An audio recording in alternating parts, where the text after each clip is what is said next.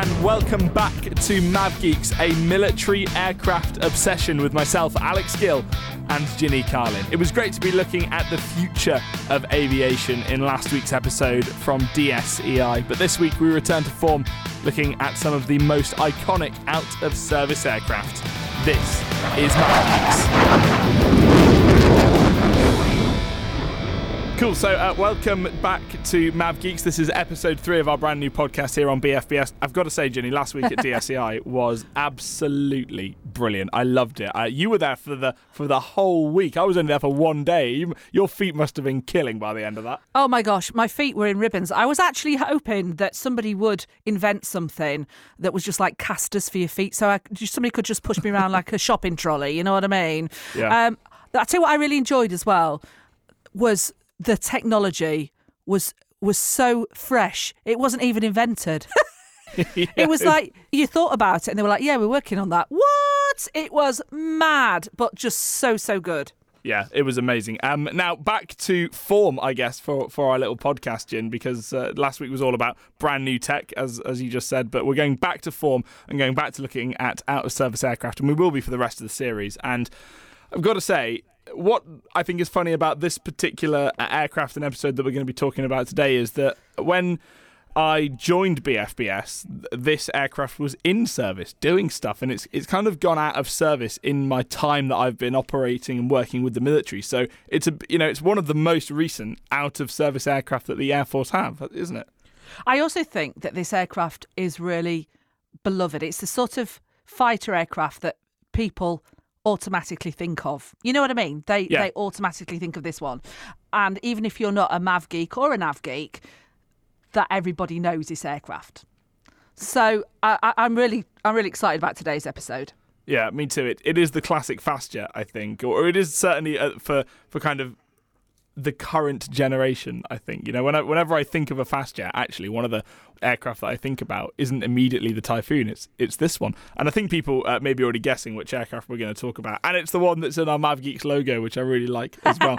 um, but we're going to be talking to someone who means a lot to both of us, uh, a friend from when we were both working out with BFBS in Gibraltar on the Rock. Now uh, he was the station commander there at the time, and we had a great time on the Rock. You were there for for a bit longer than me, but for, for, from an aviation perspective, it's just fascinating because the airport is maddening. I mean, it's it's one of the shortest runways that any commercial jet can, can land on, and it's got a giant bit of mountain stuck next to it, which just makes it all a bit all a bit strange. You lived really close to the airfield, didn't you? in- When your I time in did.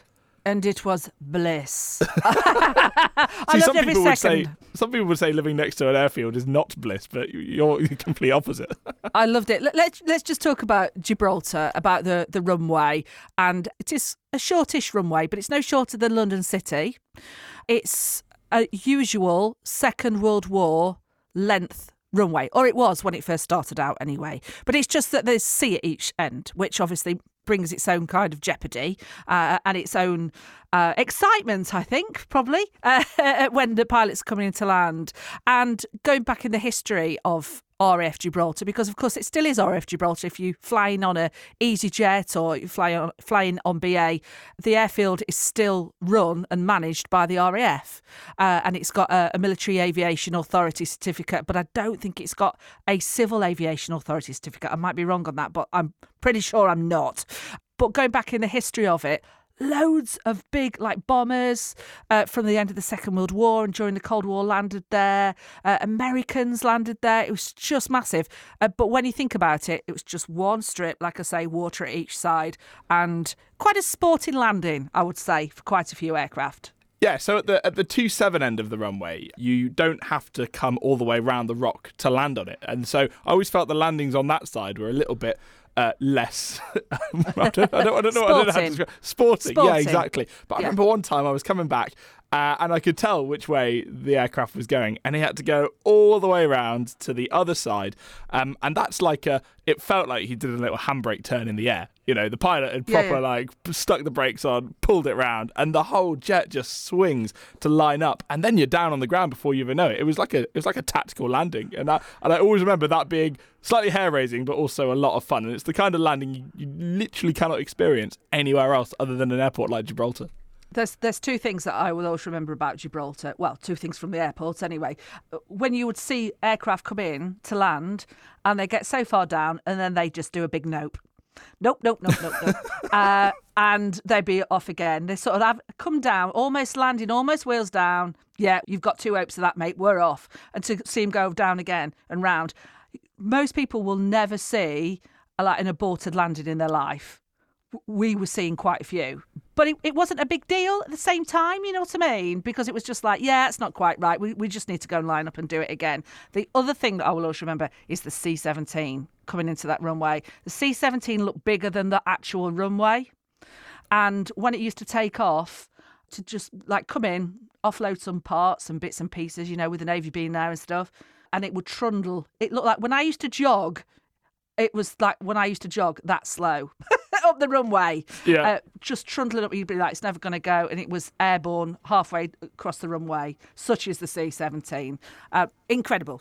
I'm so pleased you mentioned the C 17 landing there. Uh, and I think the A400M can and the Hercules can. Tell you what, can't. Voyager absolutely 100% cannot land on that runway. It's way too short.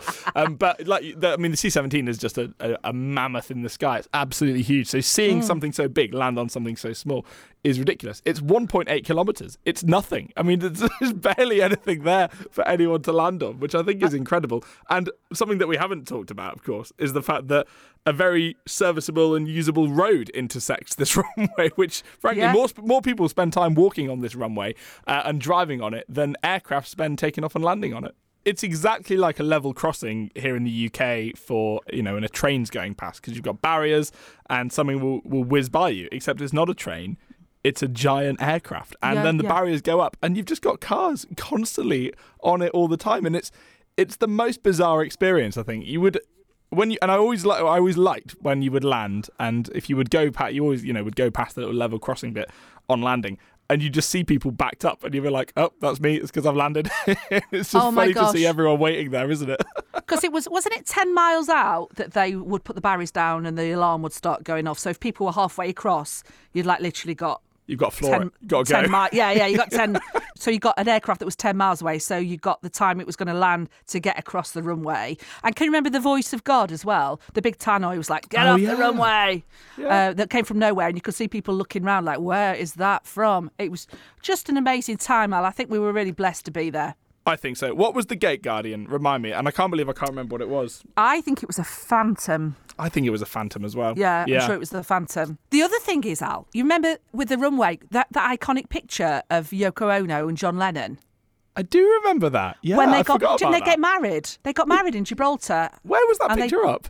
They were halfway across the runway, and if you yeah. go to like the Rock Hotel and stuff that's there, yes. I'm sure this picture's it's an iconic picture. Now, time to talk about the, the aircraft for this week and bring and bring on our guest. Uh, so he was uh, uh, one of our favourite people when we were out in Gibraltar, ex station commander of RAF Gibraltar, Wing Commander Greg Smith, aka Vasco. That was his call sign during his time on the Tornado when he was a navigator, and he shares his stories with us now. Vasco, you need to tell us about your office because it's a shrine, isn't it, to the tornado? I think uh, Mrs. Smith would refer to it more as a museum than a shrine, which would probably, which is probably true given the fact the aircraft is now in a museum, and it is always a bit, bit disconcerting to go along and see an aircraft in a museum that you've flown. It ages you slightly, if nothing else. Something that I always felt as well with with RAF aircraft, any aircraft that required a navigator also does date the date the aircraft in some way. I mean, tell us a bit about you know operating the aircraft and, and, and the roles involved in, in getting it off the ground and, and making it work.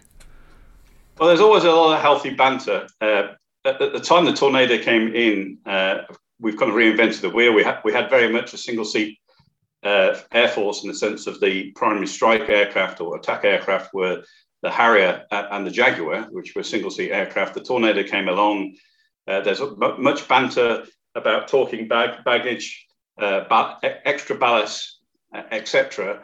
I think probably to give you one of the first anecdotes, I remember we had to divert into Coltishall, which was a Jaguar base at the time. We'd had an engine fire, which always means you want to probably put the aircraft on the ground fairly quickly. Although that is another benefit of the Tornado, given the fact it had two engines, which means if one catches on fire, you've still got another one to fly on. Whereas opposed with the Jaguar with one engine, then of course, then it all goes rather, or a single engine aircraft rather, it all goes rather quiet down the back. Uh, so where we arrived at Coltishall, it wasn't going to be obviously be a quick fix for the aircraft. We were staying overnight in the mess, and I, as a token navigator, walked into a bar of two-seat master race, single-seat aircraft pilots uh, to accept a lot of banter. And I think the best summary I could give them at the time, which was when they said, "Well, what's the concept of two-seat operations, all the rest of it?" Uh, and I said at the time, "Well, if nothing else, when you have an emergency and divert, you've got somebody else to drink with in the bar." Probably isn't quite. This isn't quite the purest concept of two-seat operations, but was uh, very much the case. And, and I think the, the aircraft evolved. So initially, uh, my, I'll be happy to be corrected, but my understanding, of course, one of the main reasons for the two-seat operations was that the aircraft, when it first came into being, had a nuclear strike capability. And part of the procedures for dealing with nuclear weapons requires two people in the loop for safety and check procedures. So that's where it started. And then, of course, as the aircraft evolved and went into a, huge operational tempo, doing both Northern and Southern Watch after the first Gulf War and uh, or between the two Gulf Wars, is that a lot of the workload that was required to be done, you can argue, is that you know two people, two heads, two sets of eyes, etc., are better than one. So the aircraft was fly, flying at low level and doing things, things like target designation, even though we moved up to medium level in time. Um, you know, that's a very capable individual who can fly at low level and do all the target designation, etc., and still stay airborne and not end up in the ground. So, and again, in a high threat environment, as we found as we went into Iraq and of, and of course with, with Bosnia as well, the actual managing of the aircraft systems uh, and the self defense suite, etc., having two people involved in that you know, increases, you could argue, the capacity to be able to do it safely and effectively. The first flight of the Tornado was 1974, which is like 47 years ago. Did it feel as as time went on did you feel the aircraft aging? Because even when you when you were flying it, it must have been quite an, an, an oldish aircraft. Yeah, I mean, uh, during the course of my uh, time on the aircraft, of course, we had what was called the midlife upgrade, which moved it from a GR1 specification to a GR4 specification. You could argue that it was always an, an electric jet in the sense of, of its uh, the systems on board, uh, and, and, like anything, you know, like your car, the, the older it gets, uh, um, the more, the less reliable it will become, and the more maintenance it, it requires. And then you start to uh, change the infrastructure and add extra uh, bells and whistles onto the aircraft. Then, by definition, it's it's going to get tired and it's going to get less reliable. And I think that's the same with any aircraft. To the extent um, that the procurement people would probably tell you that there becomes a tipping point between the time that it's it's financially viable to keep an aircraft going with that increased maintenance bill versus the, the cost of actually then paying money up front and buying a new aircraft with the expected uh, life and, and, reliability that that would bring you. So yeah, it, it didn't like sitting out in, in the in the wet, obviously, like like most of us wouldn't like sitting out, out in the wet. I, and as it aged, then again things became less reliable. But it was still a very good aircraft for doing the role it was designed to do. But Vasco, let's be honest, that aircraft was a looker. Yeah, I think so. Uh, obviously biased in that respect, but it was designed to uh, fly fast and at low level uh, and deliver its effect. And it was a very smooth and very comfortable uh, aircraft at low level. It obviously uh, wasn't designed to, to work at medium level, which is where it ended up operating. And, and therefore, there was a, a trade off in that. But in terms of the job it was designed to do, flying at low level uh, and in a very comfortable platform and stable platform to do that, uh, again, it, it, would take some beating. How many hours do, do you have on, under your belt in that aircraft? Yeah, so, so I ended up doing just over 2,000 hours on the aircraft. And I think n- nowadays, I think um, the uh, allocation is for air crews around about 15 hours a month on an aircraft uh, in terms of, you know, because obviously it costs. And I'm not sure that there's a, a range of figures, but people talk, uh, when they talk about the cost per hour of flying the aircraft, it was some ranged somewhere between about 10 and 15,000 pounds an hour. And of course, that includes everything from engineering to spares to air traffic to fuel the whole nine yards. So I guess 2,000 times 15,000, maths in public, I won't do it now, means I spent quite a lot of the taxpayers' money enjoying my time on, on the aircraft. And I think that was the other thing. I can remember when I was based up at Lossiemouth on 15 Squadron on the OCU there, and you would get airborne off the, uh, the runway there If first thing in the morning, turn just south of Inverness and left down into Loch Ness. And you'd be going down Loch Ness at eight o'clock in the morning. The mist is coming off the, the, the, the water, the sun is rising, and you think, you know what? The Queen's paying me to do this. And, you know, there's not many, not many better jobs you can be paid to experience something like that. Vasco, what, what was she like to, to fly? I mean, every plane must have its quirks, every vehicle must have its quirks. But what was a tornado like to fly? I always remember somebody who'd flown um, Harriers saying to me, "I always felt like the jet was trying to kill me." Was it a bit like that with the tornado? No, I don't. I, I don't think so. I, I think the the quirk of, of the tornado and I can all again remember the first time I did this. The, the aircraft had what was called a terrain following radar. So the idea was it, it, it could fly it, any time of the day or night in, in, in, any kind of weather, so with you know an element of caveats. Because when the terrain following radar was engaged, it wasn't actually the pilot flying the aircraft; the aircraft was flying itself. I can remember the first time we did that at night. So it's obviously pitch black. You're up at a decent height. You're about to go down to low level, uh, unlike you know, normally during the day when you're the pilot's flying at, at low level and you're seeing what's happening, it's pitch black, and you feel, you sense the aircraft as the terrain following radar is engaged, taking you down to low level and flying at low level. And of course, you can't see the hills wow. and the lumpy stuff. I, I, don't think you ever got over that feeling, uh, a strange feeling in the sense of you couldn't see what was happening, but you knew you were very close to the ground and you were trusting rather than trusting a pilot, you could probably argue a terrain following radar was a more reliable thing. But uh, you were trusting a piece of engineering, and, and, we all know engineering has its foibles. A piece of engineering to keep you safe and alive, and uh, that was a unique thing about the aircraft, its terrain following radar, and something that uh, you know you had to monitor very caref- carefully because you had no idea otherwise until it was too late that, that things weren't happening as they should what was the uh, the ethos in the squadrons like? Because a lot of the people we're speaking to, uh, when they look back at their time, they often say it was the people that made their time on the aircraft. Obviously, you loved your time in the seat, and that's really obvious. But what were the people like, and what was it like to be part of the, the squadrons and the teams that made the Tornado Force? I think you've hit the nail on the head there in the sense of it was a very much a, squadron identification. So you, you had various sets of people and involved in the posters in the sense that some people seemed to go back to the same squadron, whether it was just the fact that they were too tight to buy the new badges or whether they had affinity to squadron and other people moved moved around.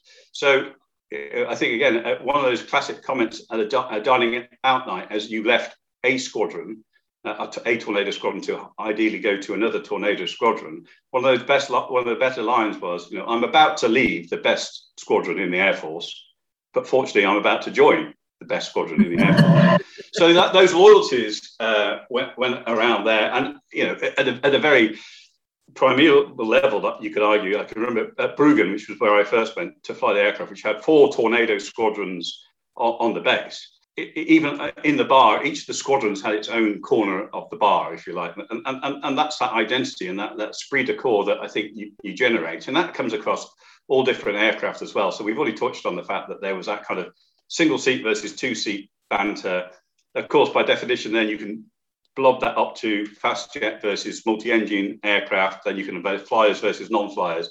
But at the end of the day, it, it's a Kirk, and I know that obviously the engineers were a, a fundamental part of that, but other also other personnel on the base. What we used to do, which I thought worked really really well, was we would we would invite other members of the base who certainly you know, gone that extra mile to assist the squadron to become honorary members of the squadron. And I know that was always held in high esteem, and people really enjoyed being part of an honorary member of the squadron so they could come to the functions, the dining in nights, and everything. And again, that helped to spread the ethos and to make it a more a, a very collective concept across across a base uh, rather than just be uh, focus on that particular squadron. Vasco, as you look at, at aircraft now and, and aircraft past as well, if you hadn't been on the Tornado, which aircraft would you have fancied? Obviously, not all of them have got two seats, but would you have fancied being a part of, shall we say? Yeah, so as I started or finished my training, uh, the Buccaneer was just going out of service. And people always spoke very fondly of, of, of the Buccaneer. At that stage, I think it's, the majority of its role by then was in an overseas role. And I always get seasick, so I'm not sure if I would have been any good on the Buccaneer.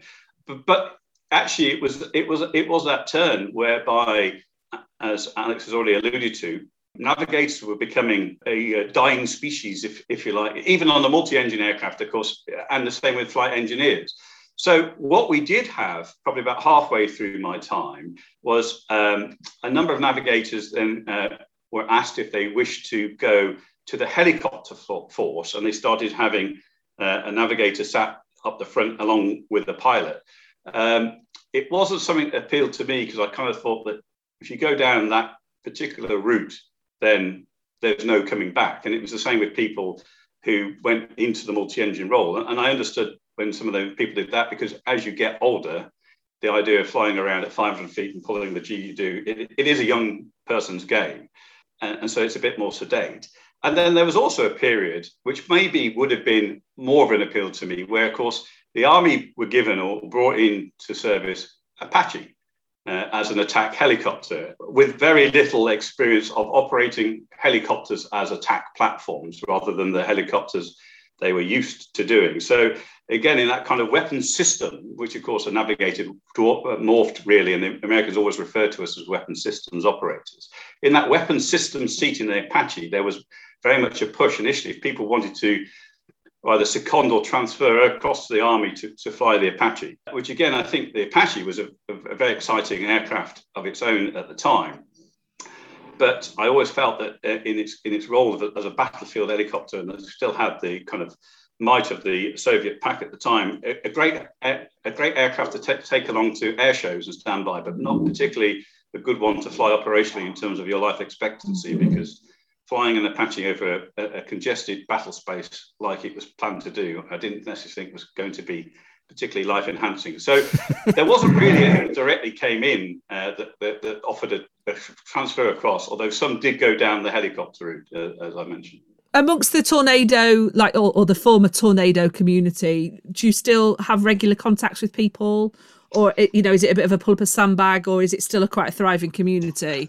Yeah, so um, we've been um, prevented from doing so of late, but one of our numbers set up uh, something called the FinFest. Uh, the, the, uh, the, the, aircraft is, uh, again, from its silhouette, is iconic for its big fin at the back, which again offers some of the stability that it has at low level. So the FinFest became our annual get together, our annual reunion, if you like, which was held in London. It's only been going about five or six years now, obviously without doing it for the last couple of years. So hopefully we will uh, resurrect it. And it's always, the Fin Fest is always on the first Friday in February. You can see what we're doing there with a bit of alliteration. So hopefully the first Friday in February, we'll have a Fin Fest in 2022.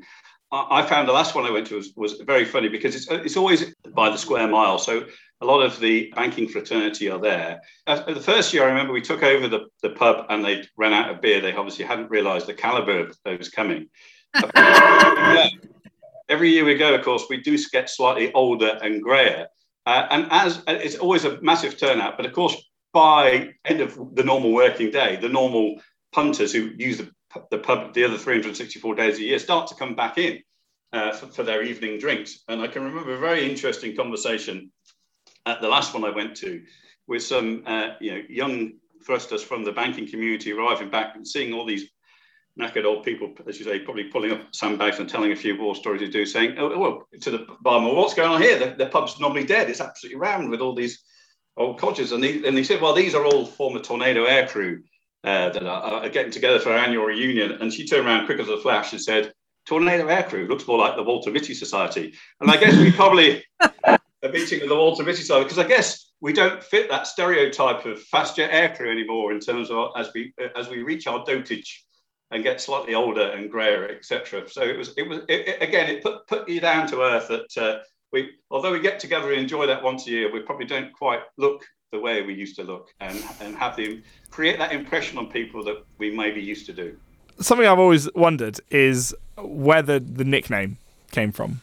Why Tonka? What does I've never known what it means. Everyone uses it, and I've had I just have no idea why it's called the Tonka.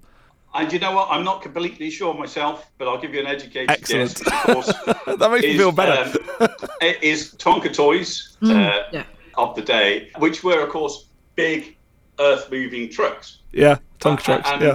and the, the, the, the aircraft in its its role uh, was was known as a mud mover because it was a bomber. It it, it moved mud. So I, I'm assuming Tonka toys, which were earth movers, this was an aircraft that moved earth, albeit not with big spades and, and, and trucks, but with with ordnance. So Yeah.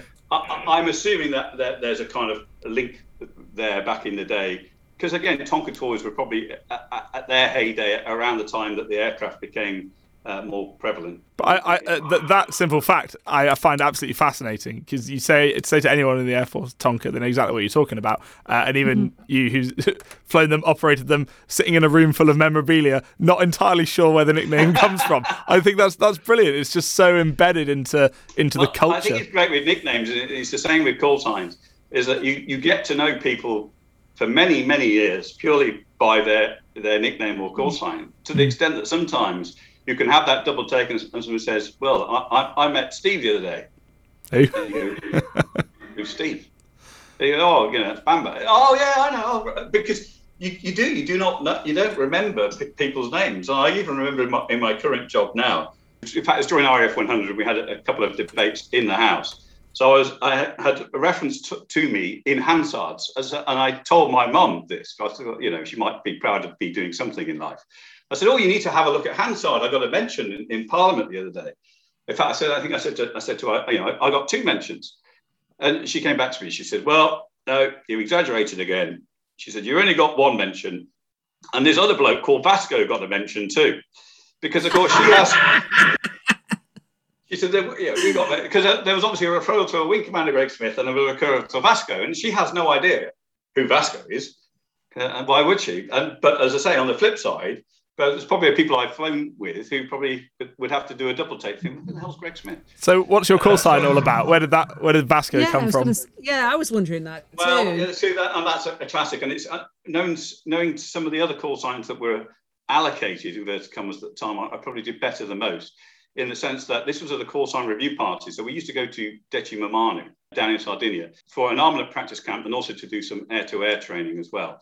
Uh, and the way that's controlled by the controllers on the ground, it's, it's easier to use nicknames because it's, it's it, or, or call signs because it's quicker and it's shorter, so they can get a, a message across. So the call sign review party was always done at an event on the squadron. And of course, for those uh, of the history will know that Vasco da Gama was, was a well-known Portuguese explorer and navigator, except he wasn't particularly successful. And if I, if I remember correctly, he went looking for America and found India, and probably equally as badly, he was one of the members of the Flat Earth Society. So he believed the Earth was flat, and if you went to the end of it, you just fall off it. So obviously, my allocation of uh, Vasco was was a slight on my navigational abilities.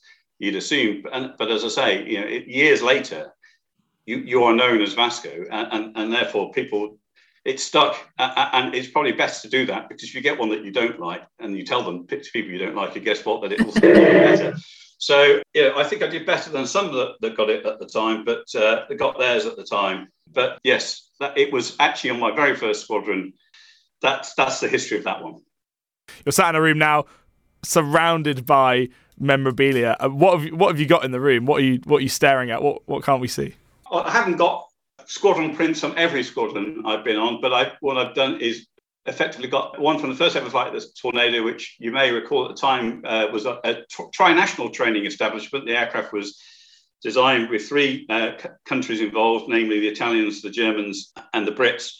And in fact, I was crewed with an Italian pilot when I was at Cottesmore. And I can remember us going in and doing our first sim together. And he, he, he crashed twice in about the first five minutes. And I, and I thought, oh my Lord, we're, we're about to, I got to go flying with him for real next week. This is quite quite concerning. Uh, then I've got my first operational squadron, and I've got my final squadron of the, the three there. Then I have a picture of what was my last, I guess, official flight, in the sense that uh, we went down to RAF Valley. As I was again, I was up at Lossiemouth at the time, for a charity event. Um, and uh, met some uh, spotters that were there who go to the Machynlleth Loop, which is in North Wales and is a very good place to take pictures of any kind of aircraft because of the way the design of the valley means that they can actually sit above the aircraft and take pictures looking down into the aircraft. And we met some spotters there. We left the next day to return home, and uh, one of the guys who we'd met had gone to the comfort route the next day, took the picture and sent it up to the squadron afterwards. So that was a nice picture of my last flight in that respect. I've also got a, a nice one here, a black and white one, which is uh, was taken when we were doing operations on when I was on the 31 Squadron. We were doing the northern and southern no-fly zones. And as I reminded him, because I believe he also has one up in, in, in, his room, is at the front of that picture is the now chief of the air staff, who was um, who was a squadron leader on, on the squadron with me, obviously had a slightly more successful career than I have, given where we both sit now. But uh, but we're at least in the same picture together, uh, so that kind of makes up most of the stuff t- to date. Anything else you want to say, Vasco? I'll just tell you the story and use it as you want. I was thinking this one the other day. So I uh, agreed to backseat to go back to RAF Finningley, as it was still then, to, to a guy who was going to a pilot who was going to a wedding. And we were obviously going back on the Friday afternoon because the wedding was at the weekend.